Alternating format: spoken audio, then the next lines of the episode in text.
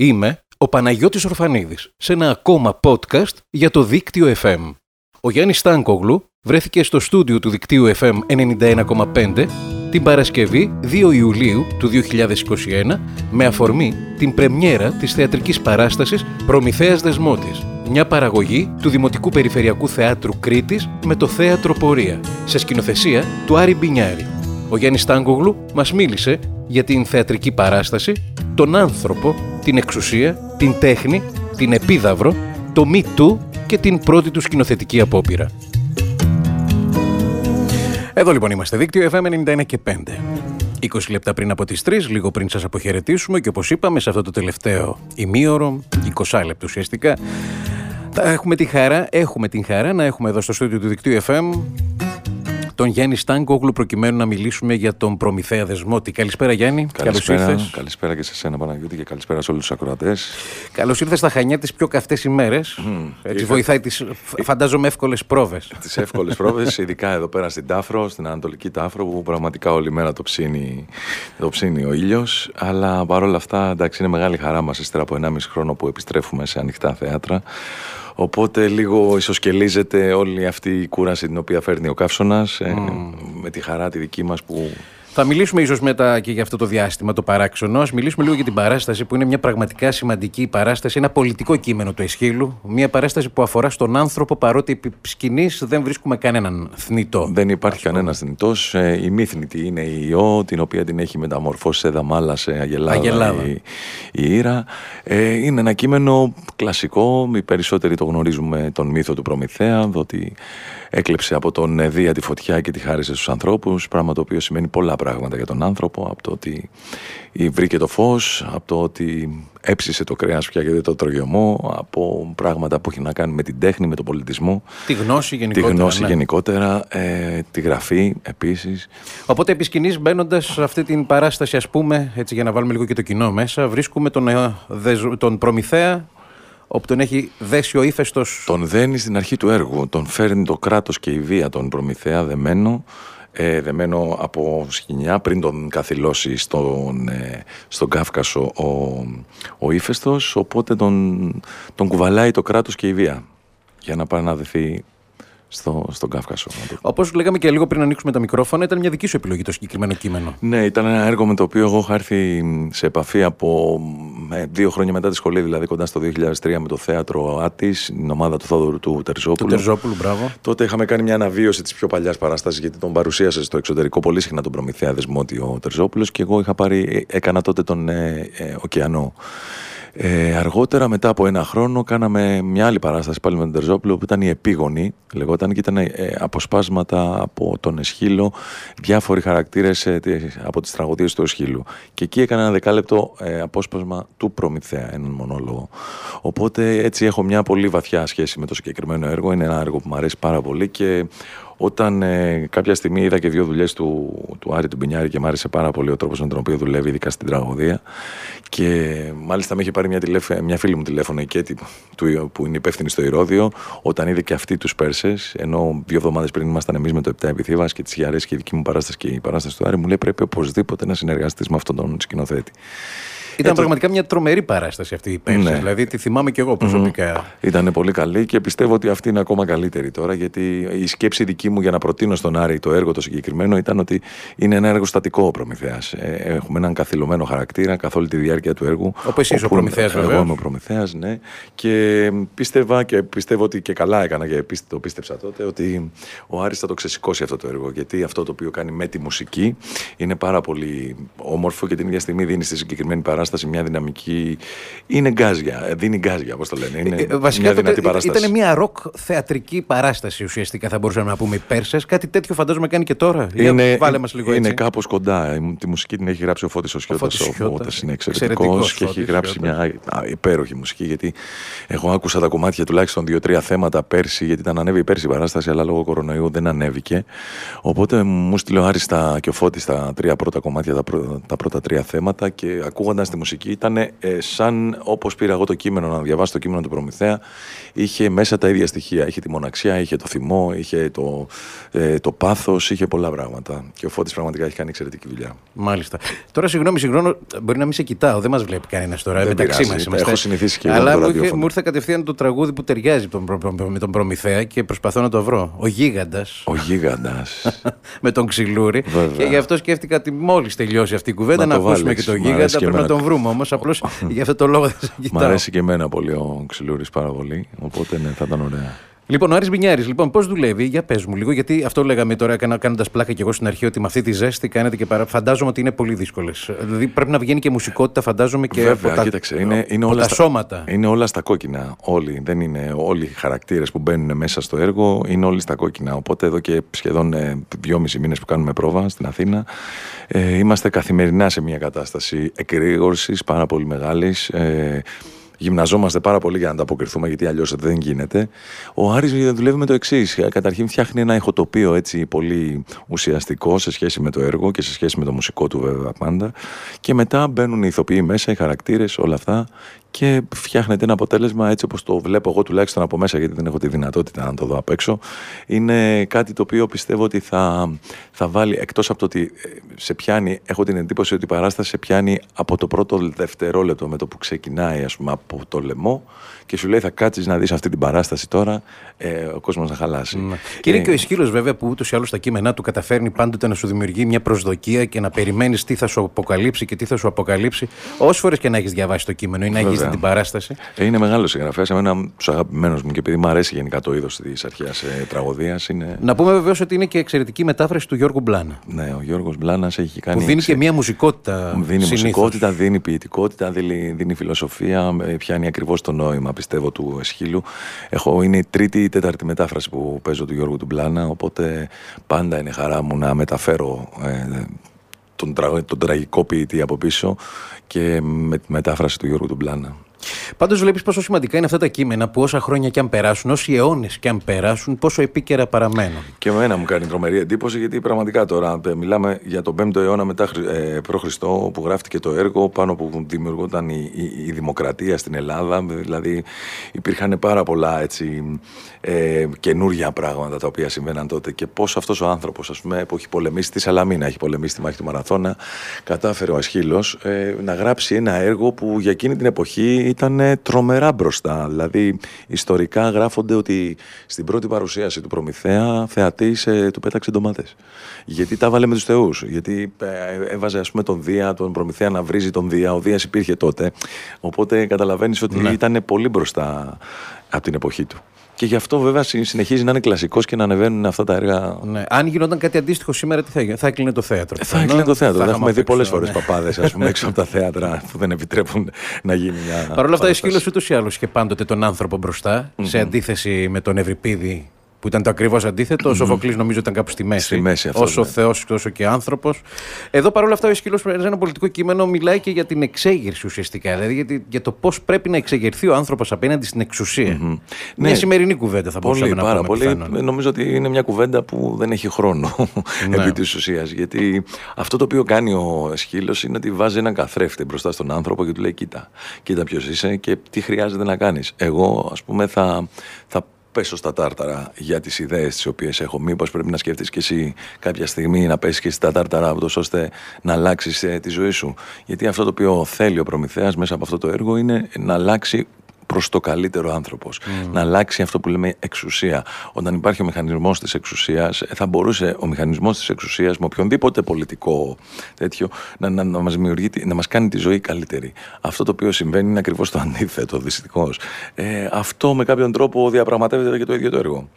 Ότι δεν πρέπει να κάνεις πίσω στις, στις, στις ιδέες σου και ειδικά όταν πιστεύεις ότι οι ιδέες σου είναι κάτι το οποίο ε, δεν είναι μόνο δικό σου, αλλά για την ε, κοινωνία γενικά.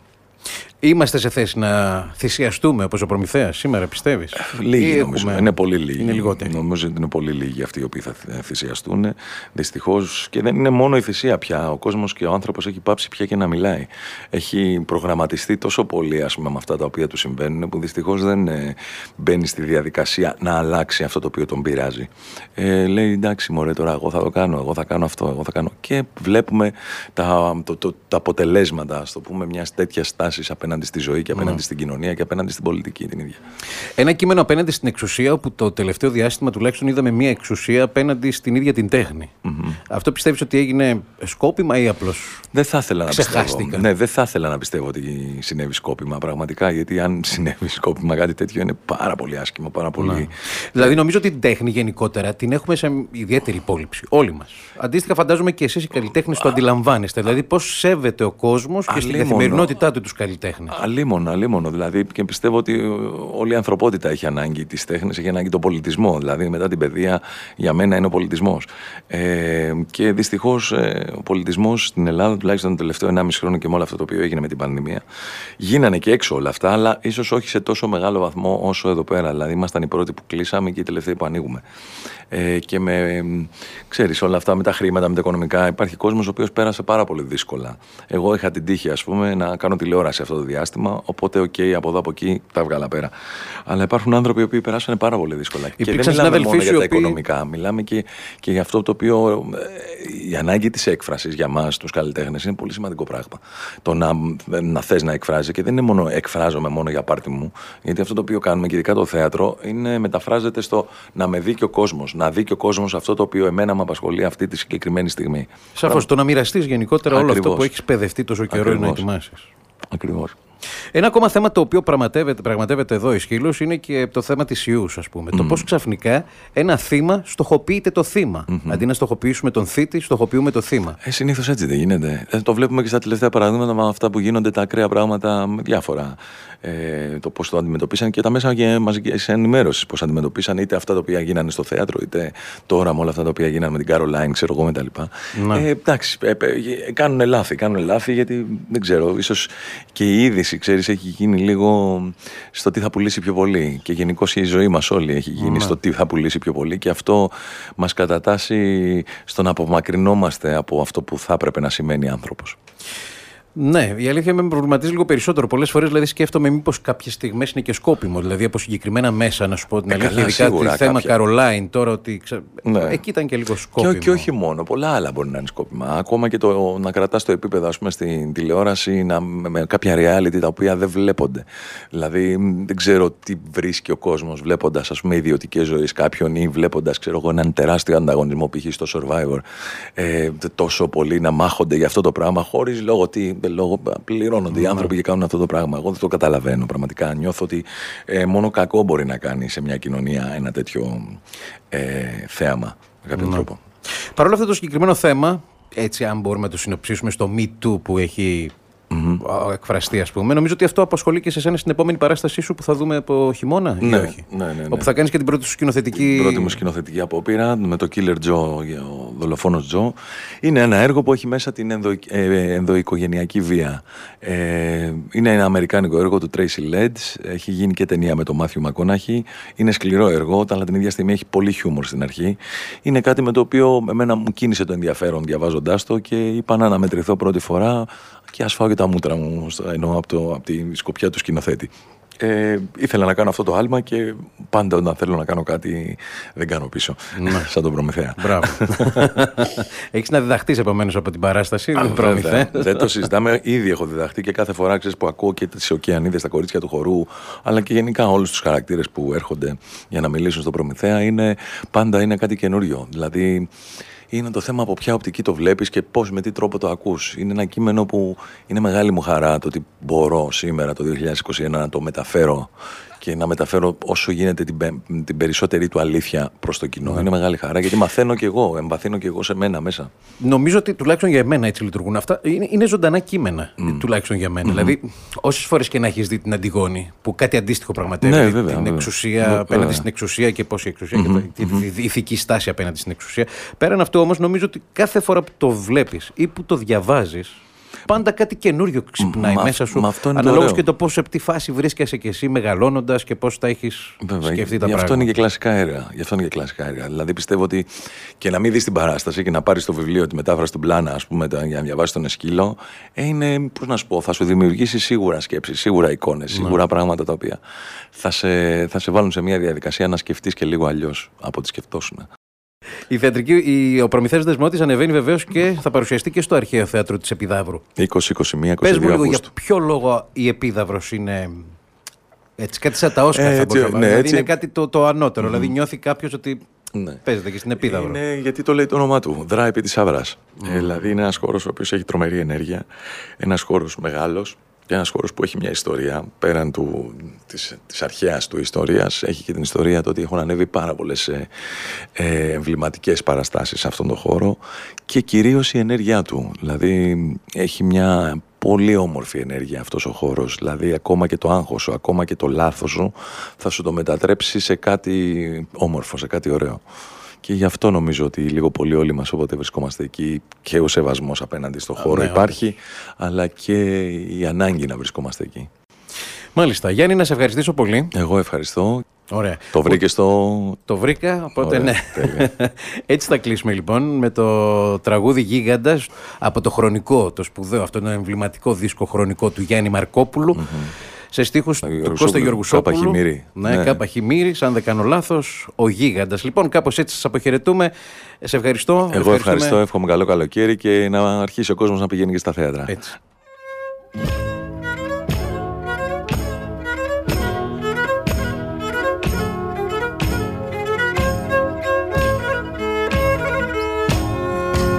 Στα πίσω χρόνια τα πικρά όπου φωτιά δεν είχε. Ο κόσμος στις βαθιές πύλες τα λέτρι δεν κατήχε. Μα μια να βγει μια Κυριακή μια πίσιμη μέρα. Αγεμίσανε τα φύσερα λυτρωτικών αγέρα κατέβηκε ο γίγαντας με ένα δαδί στο χέρι. Ερίξε φώτα στις πύλες και χάρηκε τα σχέρι. Έλα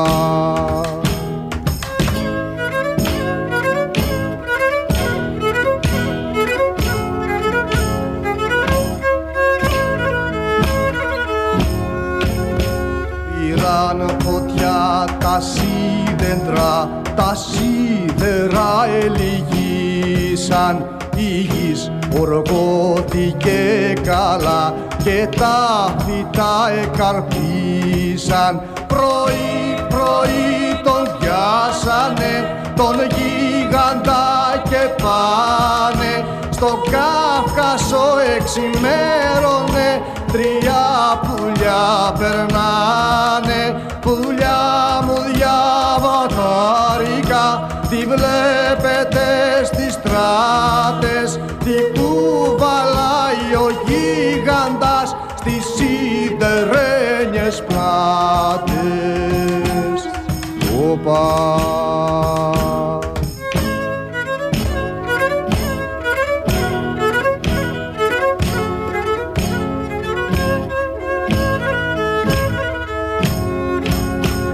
Μπροστά πηγαίνει ο σίδερας με το σφυρί στο χέρι. Ξοπίσω του ο κλειδαράς της μοναξιάς του τέρι Ο πιο πικρός, ο πιο σκυφτός, ο πιο σκληρός στο πλάι αυτός κρατάει τα σύνεργα, γελάει μα δεν μιλάει. Καρφώσανε τον γίγαντα στον ράχο του Καυκάσου. Τρία πουλάκια πέρασαν και του λέγαν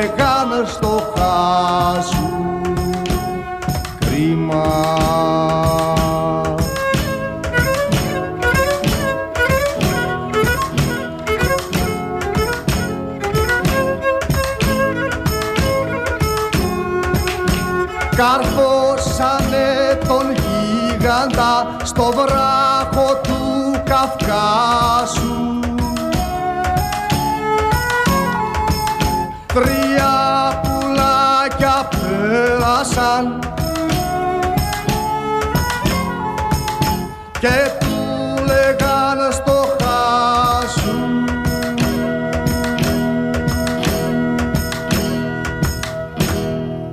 Βρείτε όλα τα podcast του Δίκτυο FM στην ιστοσελίδα δίκτυοfm.gr